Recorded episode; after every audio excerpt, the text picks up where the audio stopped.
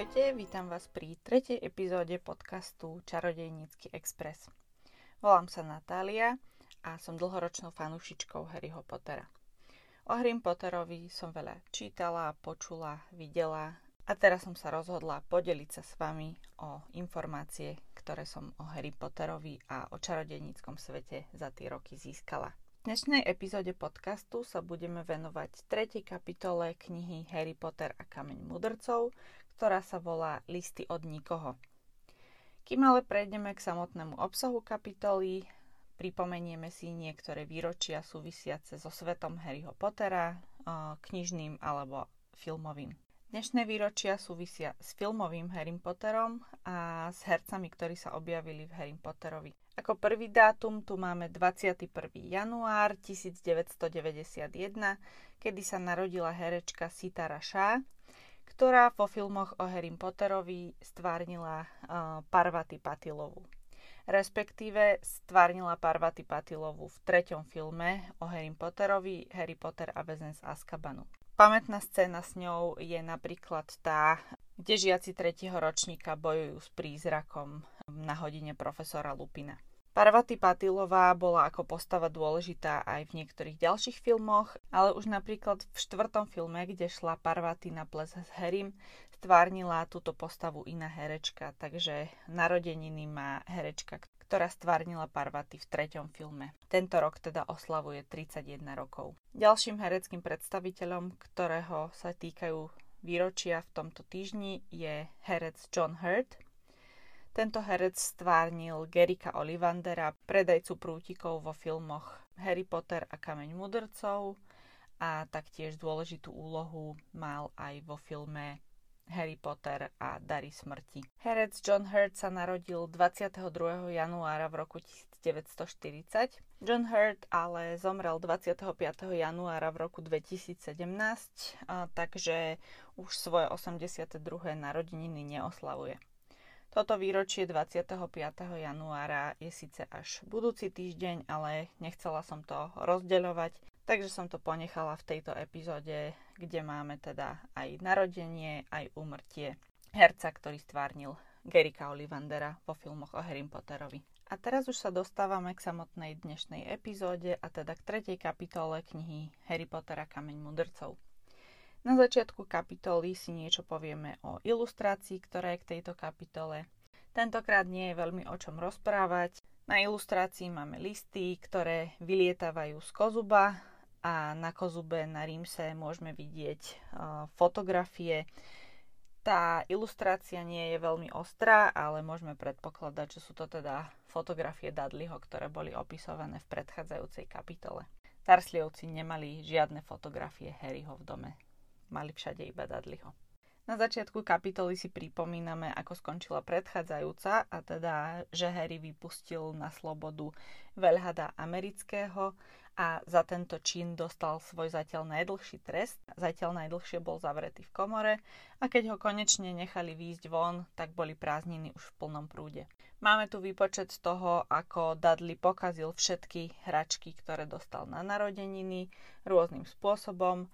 Za zmienku možno stojí to, že na svojom novom pretekárskom bicykli sa mu podarilo zraziť susedku pani Figovú, keď s barlami prechádzala cez eh, privátnu cestu. Dudley trávi prázdniny prevažne so svojím gangom, so svojimi kamarátmi, a, ktorých tu máme vymenovaných. Je tu už spomínaný Pierce, a Dennis, Malcolm a Gordon. Títo chlapci trávia čas eh, tým, že, ako je v knihe napísané, polujú na Harryho.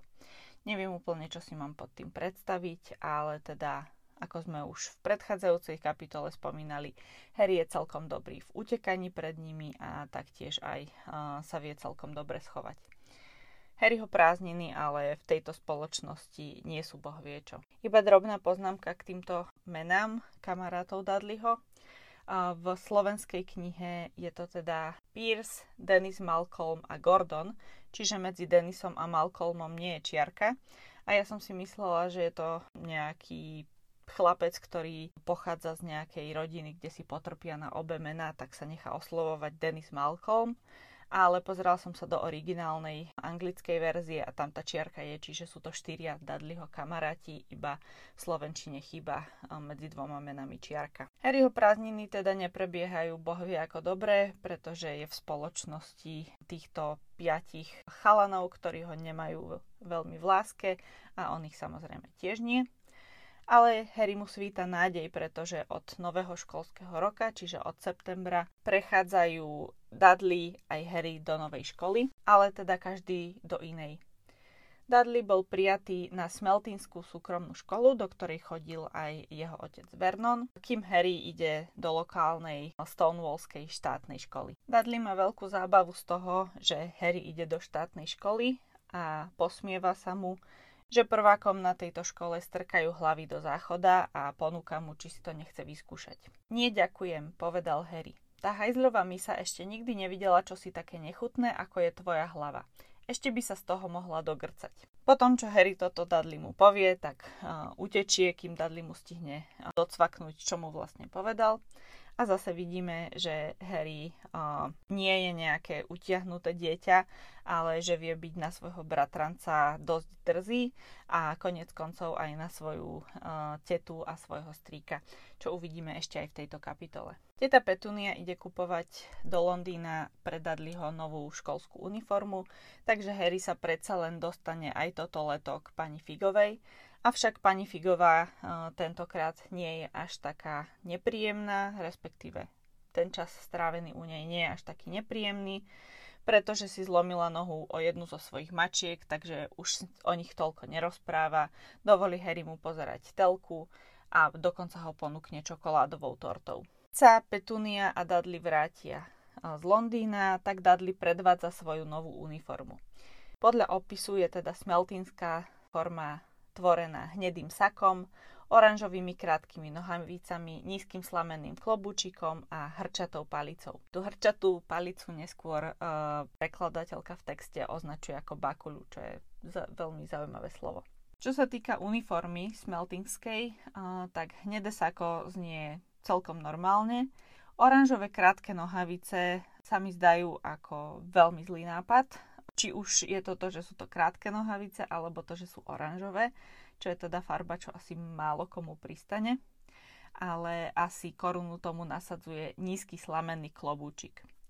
V jednej z vystrihnutých scén z filmu vidíme Dudleyho aj v tejto uniforme, kde nemá úplne krátke nohavice, respektíve uh, nie také, ako sú opisované vo filme, sú raz preložené dokonca ako šortky, ale má tento nízky slamenný klobúčik.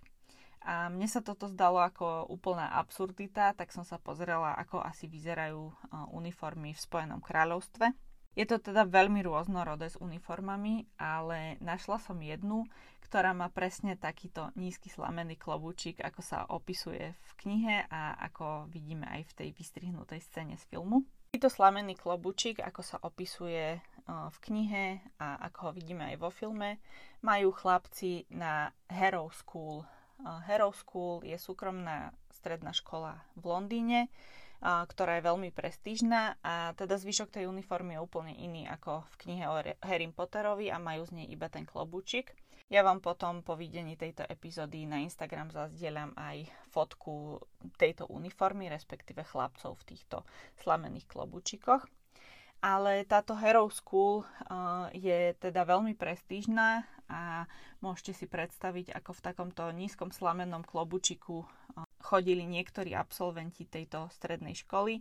Tých najvýznamnejších napríklad uh, dvaja bývalí premiéry Spojeného kráľovstva Robert Peel a Winston Churchill, a taktiež prvý premiér Indie Jawaharlal Nehru, a z tých známejších popkultúrnych uh, absolventov Harrow School tu máme napríklad Jamesa Blunta alebo Bene- Benedicta Cumberbatcha. V tejto kapitole sa spomína aj Harryho uniforma, a to konkrétne tak, že v jedno ráno príde Harry do kuchyne a vidí, že vo veľkom hrnci je niečo sivé a smradľavé a pýta sa tety Petunie, čo to je.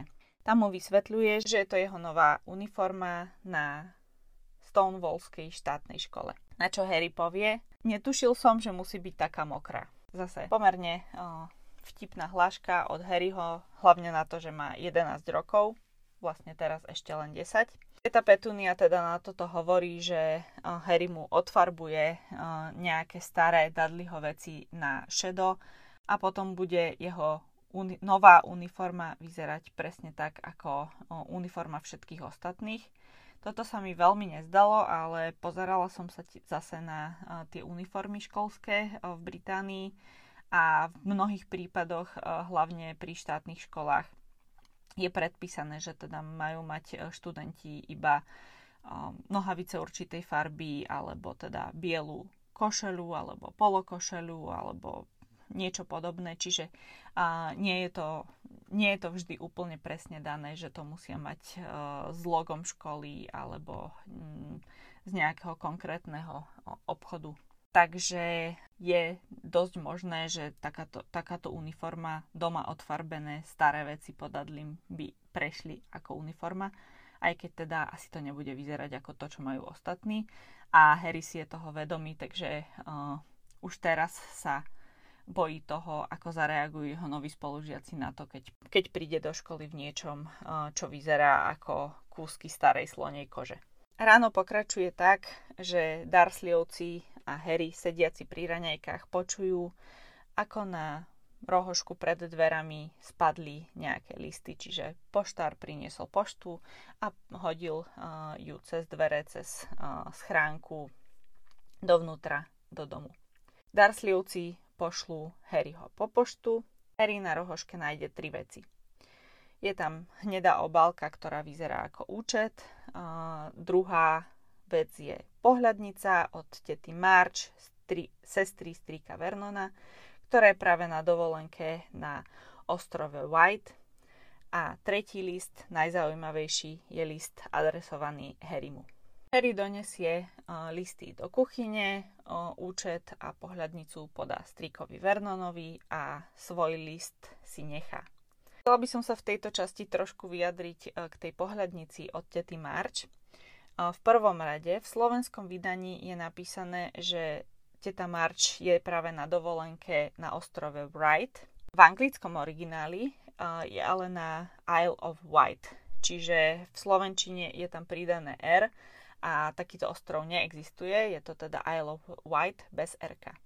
Z tejto dovolenky March píše, že uh, je chorá, uh, pretože asi zjedla nejaké pokazané ústrice.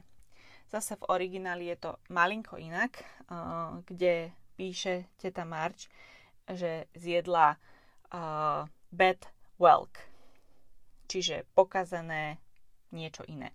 Pozeral som sa, čo je to whelk a whelk je morský slimák, ktorý sa bežne jedáva uh, hlavne, na, hlavne v Británii a teda na ostrovoch, ktoré patria Británii. Myslel som, že teda uh, tieto whelks, uh, čiže morské slimáky, sa často podávajú ako street food v týchto um, prímorských častiach Británie. A je dostanete do papierového alebo plastového kornútka, zaliaté citrónom alebo octom a taký typický uh, prímorský fast food. Som sa zamýšľala nad tým, či sa fast food hodí k tete March, uh, keďže v tretej knihe ju vidíme, ako, ako si užíva mnohochodovú večeru od petúnie, uh, vydatne zaliatú vínom a alkoholom. A napadlo mi, že Marge je zrejme niekto, kto si potrpí na stolovanie a poriadne jedlo, ktoré je naservírované určitým spôsobom. Potom som si ale spomenula, že v tretej časti hovorí o tom, že keďže má 12 psov, tak nemá veľmi čas na vyváranie, takže v podstate žije na mrazených polotovaroch. Takže už mi neprišlo až také zvláštne uh, predstaviť si tetu March, ako je nejaký fast food, aj keď by to boli morské slimáky. Predsa len uh, je to britská špecialita, takže uh, to by si asi teta March dala.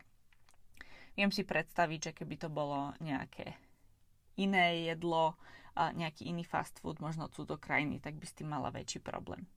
Uh, mimochodom Darsleyovci a teda vrátane tety March uh, mi pripadajú ako niekto, kto keby sa knihy odohrávali neskôr, a tak by určite hlasoval za Brexit. Takže brexiterská rodina Darsleyovcov a teta March, ktorá je a, veľmi britské, typické slimáky. Od pohľadnice tety March sa ale presunieme k tomu najdôležitejšiemu listu, a to listu, ktorý je adresovaný Harrymu. Na liste je napísaná takto. Pán Harry Potter, komora pod schodmi, privátna cesta 4, neveľké radosti, Sary. Ako som už minulý týždeň spomínala, tak e, Darsleyovci žijú v Sari a tu aj konkrétne mesto, e, teda Neveľké radosti. Toto mesto, Neveľké radosti, respektíve tento preklad e, názvu mesta sa v ďalších knihách zmenil a menuté menom máme toto mesto ešte raz v knihách a to v piatej časti Harry Potter a Fénixov rád a kde sa ale neveľké radosti zmenili na malé neradostnice. Budem neskôr spomínať, že prekladateľka Harryho Pottera prekladala prvý a druhý diel a potom sa prekladateľka zmenila, čiže druhá prekladateľka zmenila tento názov na Malé neradostnice. Tu ale máme ešte neveľké radosti. Toto som si ja napríklad vôbec nepamätala a vždy som mala v hlave malé neradostnice, preto som bola veľmi prekvapená, keď som videla túto adresu. List je teda adresovaný veľmi špecificky, konkrétne s odkazom na to, že Harry spáva v komore pod schodmi, takže nemôže byť žiadnych pochyb, e, že je to naozaj list pre Harryho. Najskôr si nikto nevšimne, že Harry dostal list, až kým na to Dudley neupozorní a striko Vernon vytrhne Harrymu tento list z ruky skôr, ako si ho stihne prečítať. Zatiaľ si stihol iba pozrieť, že obálka je z hrubého žltého pergamenu a smaragdovým atramentom je napísaná adresa a z druhej strany je list zapečatený erbom, na ktorom vidíme písmeno R, teda Rockford, a obkolesené štyrmi zvieratami Štyri zvieratá sú samozrejme maskoti jednotlivých fakult na Rockforte. Harry sa už ale nedostane k tomu, aby tento list otvoril a prečítal si ho. Prečítajú si ho ale Darsleyovci, uh, ktorí samozrejme hneď po prečítaní prvých hneď po prečítaní prvých vied vedia, od koho je ten list a o čo ide. Koniec koncov teta už takýto list zrejme videla, keď prišiel jej sestre Lily. Pravdepodobne však Lily Potterová, respektíve Lily Evansová vtedy ešte za slobodná, ako 11-ročná nedostala iba list, ale niekto z Rockfortu zrejme prišiel vysvetliť rodine Evansovcov, uh, že ich dcera je čarodejnica a že dostala miesto v tejto čarodejnickej škole asi um, by to nefungovalo úplne, keby iba muklovskej rodine poslali list s tým, že ich dcera je čarodejnica a pošlite ju niekam do školy do Škótska. Takže vlastne je možné, že teta Petunia nevidela presne tento konkrétny list, ale bolo jej jasné, o čo ide. A bolo to jasné aj strýkovi Vernonovi. Strýko Vernon a teta Petunia teda uh, okamžite uh, list zoberú, nedovolia ho prečítať ani Harrymu, ani Dudleymu, a obidvoch ich pošlú preč e, z izby. Harry a Dudley načúvajú za dverami a výsledok je taký, že Dursleyovci sa rozhodnú tento list ignorovať a dúfajú, že tým sa problém vyrieši. Je tu jedna veta, ktorá uh, je dosť desivá od strika Vernona, kde hovoríte te Petuny o tom, že keď si Harry ho zobrali, tak sa zaprisahali, že tie nebezpečné somariny z neho vytlčú. Myslím, že tu zase Vernon preháňa, hoci vidíme v knihách niektoré náznaky, že teda udrieť uh, Harryho alebo aj Dudleyho nie je pre ňo problém, ale nemyslím si, že uh, Harry bol nejako výrazne fyzicky týraný. Úplne stačilo, uh, že ho zdeptávali psychicky celých 10 rokov, kým s nimi žil a vlastne aj potom, keď sa vracal na letné prázdniny. Výsledkom tohto rozhovoru je však aj to, eh, že zrejme Darsleyovcov sledujú, teda čarodejníci, keďže vedia, že Harry spáva v komore pod schodmi a rozhodnú sa teda, že Harry ho presťahujú do normálnej izby. Minulý týždeň som hovorila o tom, že Darsleyovci majú 4 spálne, Jednu rodičovskú, jednu pre Dudleyho, jednu hostovskú pre tetu March a štvrtú, kde má Dudley hračky. Práve do tejto štvrtej, Dudleyho druhej spálne sa má teraz presťahovať Harry. Triko Vernon teda príde Harrymu oznámiť, aby sa presťahoval, ale list mu nedá. Harry teda nešťastne sedí vo svojej novej izbe, ale bez svojho listu, takže nie je veľmi nadšený z tejto situácie, ale ešte menej nadšený z tejto situácie je Dudley. Máme tu veľmi zábavný zoznam toho, čo všetko Dudley spravil, aby dostal svoju izbu späť. Dudley bol stále v šoku. Hoci vrieskal, mlátil otca smeltingskou palicou, predstieral, že mu je zlé, kopal mamu, vyšmaril svoju korytnačku cez skleníkovú strechu, izbu späť nedostal. Veľmi ma pobavila najmä tá korytnačka. Neviem si to úplne predstaviť. Nečakala by som, že Dudley má korytnačku, lebo nevyzerá ako typ na domáce zvieratka. A táto scéna to len dokazuje, že by nemal mať domáce zvieratka. Na druhý deň ráno teda po poštu posielajú rodičia Dudleyho, pretože sa snažia byť Harrymu trošku milší. Dali mu teda izbu a nemusí robiť všetko, ale môže niečo spraviť aj Dudley. Dudley samozrejme nie je nadšený, ale teda ide uh, za výrazného trieskania do všetkého svojou novou školskou palicou. Na viacerých miestach som narazila na otázku, prečo sa Harry neponúkol, že pôjde po poštu a mohol by si v kľude zobrať ten ďalší list a že teda Harry nie je veľmi múdry. Avšak v tejto fáze Harry vôbec netušil, že príde ešte nejaký ďalší list, nemal vôbec dôvod si to myslieť. Keď dostane nejaký list, tak predsa ten odosielateľ nevie, že ho nedostal a nevie, že mu musí poslať ďalší. To si teda myslí Harry v tomto okamihu. Avšak náš odosielateľ samozrejme vie, že Harry list nedostal a preto dostáva ďalší. Kto ale nie je veľmi múdry v tejto chvíli je Dudley. Deň predtým sa Dudley pobil s Harrym a vlastne aj so svojím otcom o to, aby si mohol list pre Harryho prečítať, lebo bol veľmi zvedavý.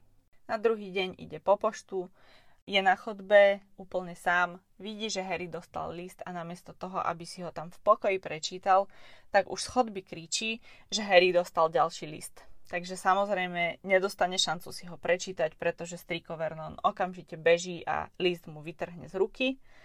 Má to trošku stiažené tým, že Harry sa snaží tiež dostať k tomu listu a hodí sa strikovi zozadu na chrbát, aby ho zastavil. Striko Vernon ale teda z tejto bitky s Dudleym a Harrym vyjde víťazne a ani Dudley, ani Harry sa znova k listu nedostanú. Tentokrát je už Harry o niečo informovanejší a uvedomí si, že odosielateľ teda vie, že list nedostal a že sa možno pokusí kontaktovať ho znova. Rozhodne sa teda, že tentokrát urobí niečo preto aj on, aby sa dostal k tomu listu, keď už sa ho niekto snaží tak veľmi kontaktovať a nastaví si budík na 6 ráno, aby sa potichu vyblížil z domu a počkal si na poštára na rohu ulice a listy si prevzal priamo od neho. Tu má ale strýko Vernon nejaký zázračný záchvat predvídavosti a očakáva, že Harry niečo takéto spraví, preto si ustelie pred dverami v spacáku, aby zabránil Harrymu v tomto jeho pláne. Harry, keď sa teda skoro ráno po tme potichu plíži von z domu, tak pred vchodovými dverami vstúpi do niečoho mekého, čo s hrôzou zistí, že je stríková tvár. Striko Vernon na Harryho nakričí a pošle ho do kuchyne spraviť mu čaj. Keď sa Harry vráti s čajom, tak uh, striko Vernon už má poštu na kolenách a Harry vidí, že tentokrát mu prišli až tri listy. Keďže sa Harry presunul z komory pod schodmi do Dudleyho druhej izby, tak adresa na listoch sa zmenila na pán Harry Potter, najmenšia izba a tak ďalej. Striko Vernon sa rozhodne, že v ten deň nepôjde do práce a zabráni tomu, aby prišli ďalšie listy, a to tak, že zaklincuje otvor vo dverách, ktorý je na poštu. Teta Petunia veľmi správne predpokladá, že toto asi nepomôže, ale teda striko Vernon sa nenechá uh, vyviezť z miery a pokračuje v práci. Na ďalší deň uh, prišlo Harrymu až 12 listov a tentokrát sa dostali do domu tak, že ich niekto prepchal škárov medzi dverami a zemou a boli nastrkané do domu po otvoreným okienkom v malej kúpeľni na prízemí. Striko Vernon teda znova ostáva doma a rozhodne sa, že zaklincuje všetky otvory, ktorými by sa listy mohli do domu dostať. To znamená, že sú teraz Darsliovci uväznení v dome so zaklincovanými všetkými dverami. Na ďalší deň, v sobotu, sa už ale situácia začína komplikovať, pretože Harry dostáva 24 listov, z ktorých každý je napchatý v jednom vajíčku, ktoré mliekar podal tete Petuny cez okienko. V tomto momente už spôsoby dodania listov začínajú byť trošku absurdné a ja by som sa chcela zamyslieť nad tým, kto je na druhej strane a kto teda posiela tie listy. V ďalšej kapitole sa dozvieme, že na listoch je podpísaná profesorka McGonagallová, a premyšľam, eh, čo bol myšlienkový pochod eh, za tým, že sa rozhodla napchať listy do vajec. Neviem, či to bola ona sama, alebo teda zrejme v spolupráci alebo po porade s profesorom Dumbledorom, ale predstavujem si, že potom, čo Harry nedostal prvý list, tak už museli šípiť, že je nejaký problém a podľa mňa už v tom momente sa rozhodli, že za Harrym pošlú Hagrida na jeho narodeniny. To im ale nezabránilo, aby ešte na účet Darsliovcov si trošku zavtipkovali a podľa mňa už od druhého listu len rozmýšľali, akými ešte absurdnejšími spôsobmi dostať listy k Harrymu a ako ešte viac nepríjemniť život Darsliovcom. Profesorka McGonagallová v knihách uh, je väčšinou uh, veľmi prísna neprejavuje veľmi zmysel pre humor. A takýto vtip sa mi skôr javí ako príznačnejší pre Dumbledora. Avšak profesorka McGonagallová v prvej kapitole tejto knihy strávila celý deň pozorovaním Dursleyovcov, a, takže možno ešte z tohto obdobia a, má voči ním nejaké silné negatívne pocity, takže aj ona by sama bola možno schopná vymyslieť niečo takéto. Takže podľa mňa iba prvý list bol naozaj pre Harryho a ostatné sú iba na to, aby vydesili Dursleyovcov. Ďalší deň ráno, po tom, čo Harry dostal listy vo vajíčkach, je nedeľa. Striko Vernon teda spokojne sedí pri stole v jedálni. Teší sa z toho, že má konečne kľud, pretože v nedeľu predsa pošta nechodí. Tu vidíme, ako absurdne Striko Vernon dôveruje inštitúciám, čo sa potom neskôr ukáže aj pri odvolávke na ministerstvo mágie v neskorších knihách, ale teda v tomto momente si Striko Vernon myslí, že keďže britská pošta nedoručuje v nedelu, tak predsa neprídu Harrymu žiadne listy v nedelu. Ako keby britská pošta nastrkala Harryho listy do tých vajíčok a tak sa k ním dostali oficiálnou cestou a, a to, že je nedeľa, predsa je posvetné a nemôžu mu prísť v listy v nedelu. Veľmi rýchlo je ale vyvedený z omilu, keďže do izby začnú kozubom lietať listy. Podľa rozprávača je ich asi 30 alebo 40. Uh, v tomto momente Dursleyovci, Dudley a Harry odchádzajú z izby a zatvárajú za sebou dvere a počujú, ako ďalšie a ďalšie listy vylietávajú z kozuba. Toto bola pre strýka Vernona posledná kvapka. Podľa jeho rodiny sa teda úplne zbláznil a rozhodol sa, že aj s celou rodinou odíde. Všetkým prikázal, aby si zbalili nejaké oblečenie, ale teda žiadne zbytočnosti a že rýchlo vyrazia niekam preč. Nevedno kam. Ešte predtým, ako sa Dursleyovcom a Harrymu podarí odísť z domu, tak tu máme drobný konflikt medzi Dudleym a jeho otcom, keďže Dudley sa pokúsil uh, zbaliť si so sebou televízor, uh, video aj počítač, za čo si od svojho otca vyslúžil za ucho. Keď už všetci konečne sedia v aute, uh, tak sa vydajú na cestu, ktorá vyzerá asi tak, že idú chvíľu jedným smerom, potom strýko Vernon náhle zabočí a idú iným smerom, pričom si popodnos brble, že sa ich musia striasť. V tejto kapitole strýko Vernon je chvíľami veľmi rozumný, konkrétne v jednej chvíli, keď sa rozhodol spať pred dverami a v ostatných chvíľach je úplne mimo. Lebo ak si myslel, že niekoho, kto vie, že Harry spáva pod schodmi a vie, že sa Harry presťahoval do izby, sa strasie tak, že bude náhle odbočovať, tak to od neho nebolo naozaj veľmi múdre. Po celom dni cesty Darsliovci skončia v hoteli na okraji veľkého priemyselného mesta.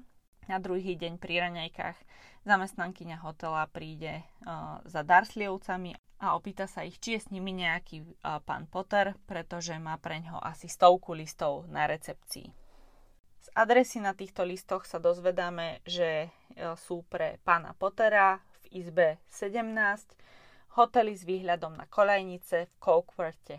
V prvom rade hotel s výhľadom na kolejnice neznie zrovna ako dovolenková destinácia. Zrejme teda tento hotel, ktorý je na okraji veľkého priemyselného mesta, je skôr pre pracovné cesty a tam je asi výhoda, že je blízko kolejnic, eh, keď sa chcete napríklad vlakom dostať tam a odtiaľ niekam preč.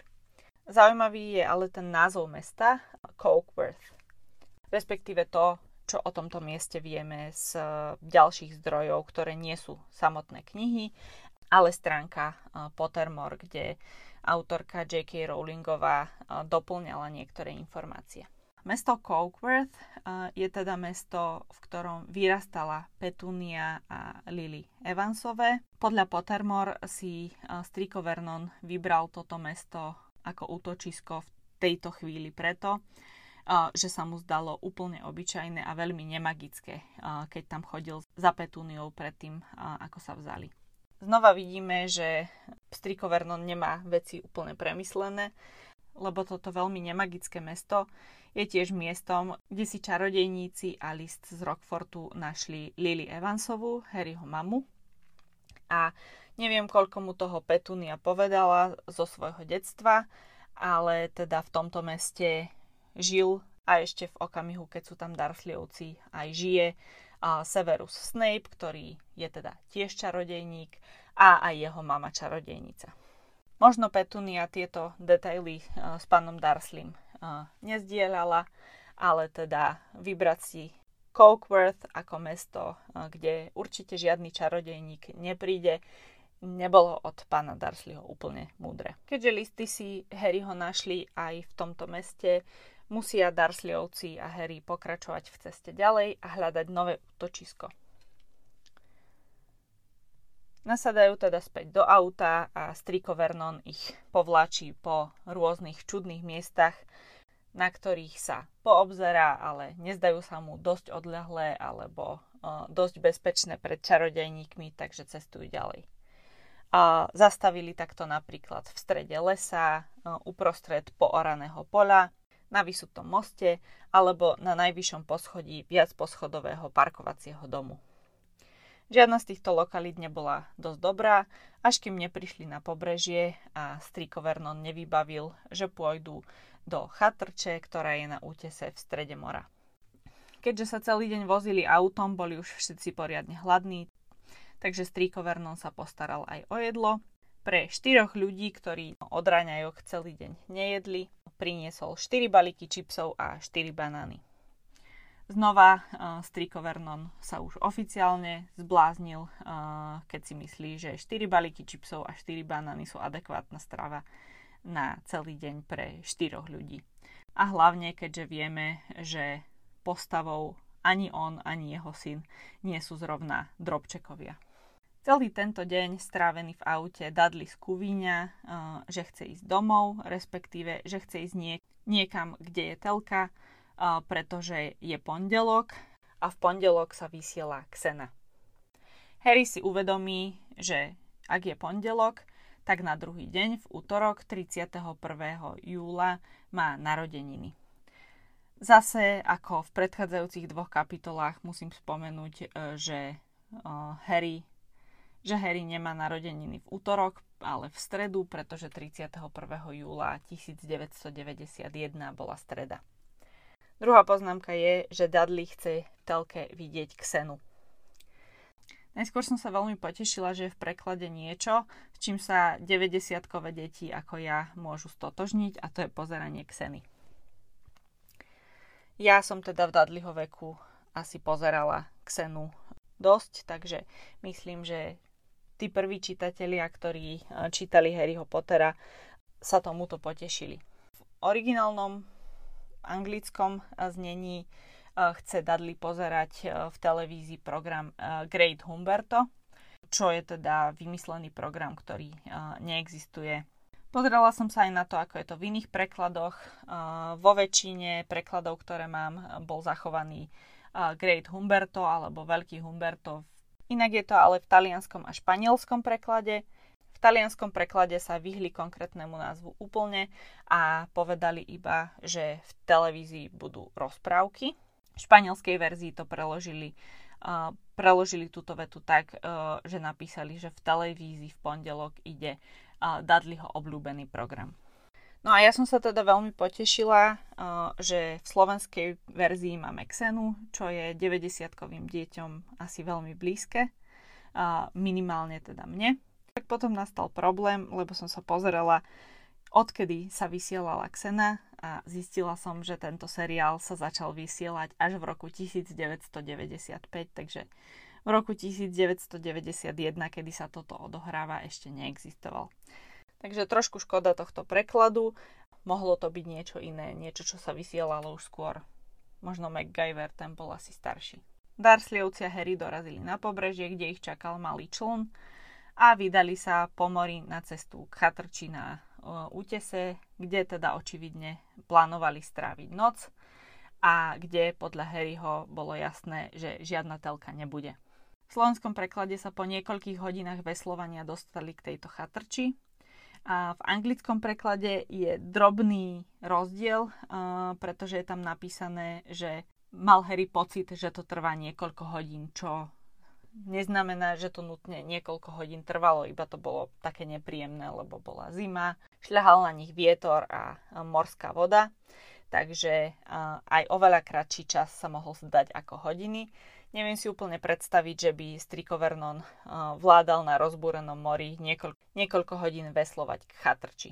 Potom, čo sa dostali do chatrče, sa Darsleyovci uložili v jednej izbe, a v druhej izbe na gauči uložili Dudleyho. Harry si musel iba nájsť nejaké meké miesto, mekšie miesto na podlahe a uložiť sa tam.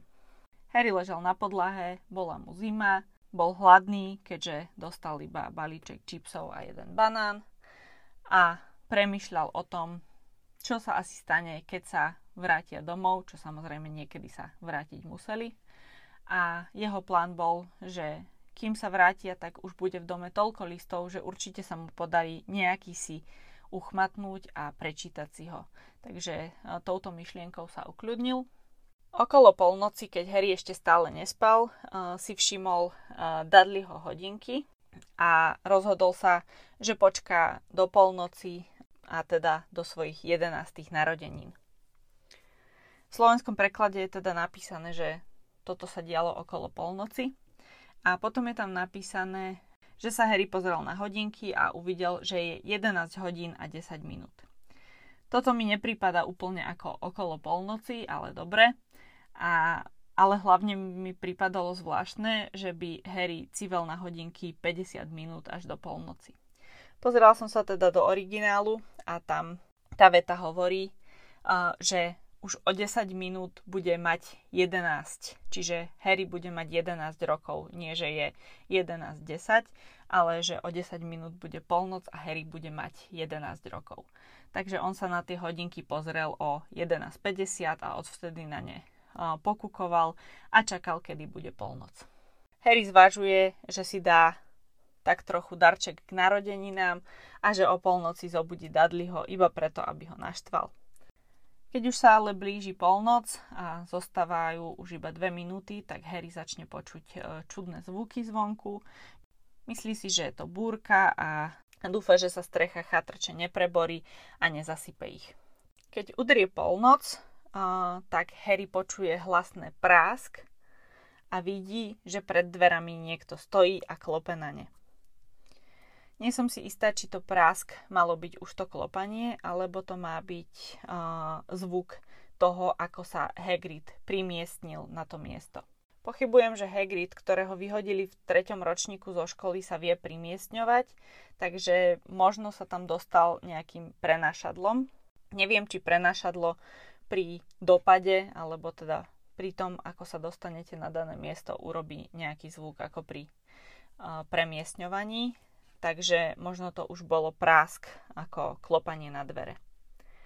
K tomuto mám ešte jednu poznámku a teda to, že Hagrid má skvelé načasovanie a zmysel pre dramatickosť momentu, že čakal presne na polnoc, aby zaklopal na dvere.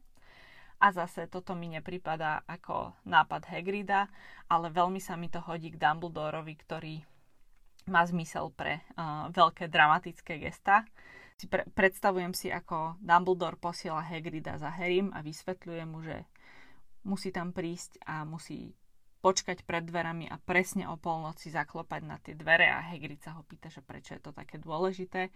A Dumbledore mu vysvetľuje, že uh, to je súčasť jeho plánu a že je to proste veľmi dôležité, aby zaklopal presne o polnoci. A, a potom sa Dumbledore teší z tohto úžasného teatrálneho momentu, ako presne o polnoci na deň Harryho narodenín.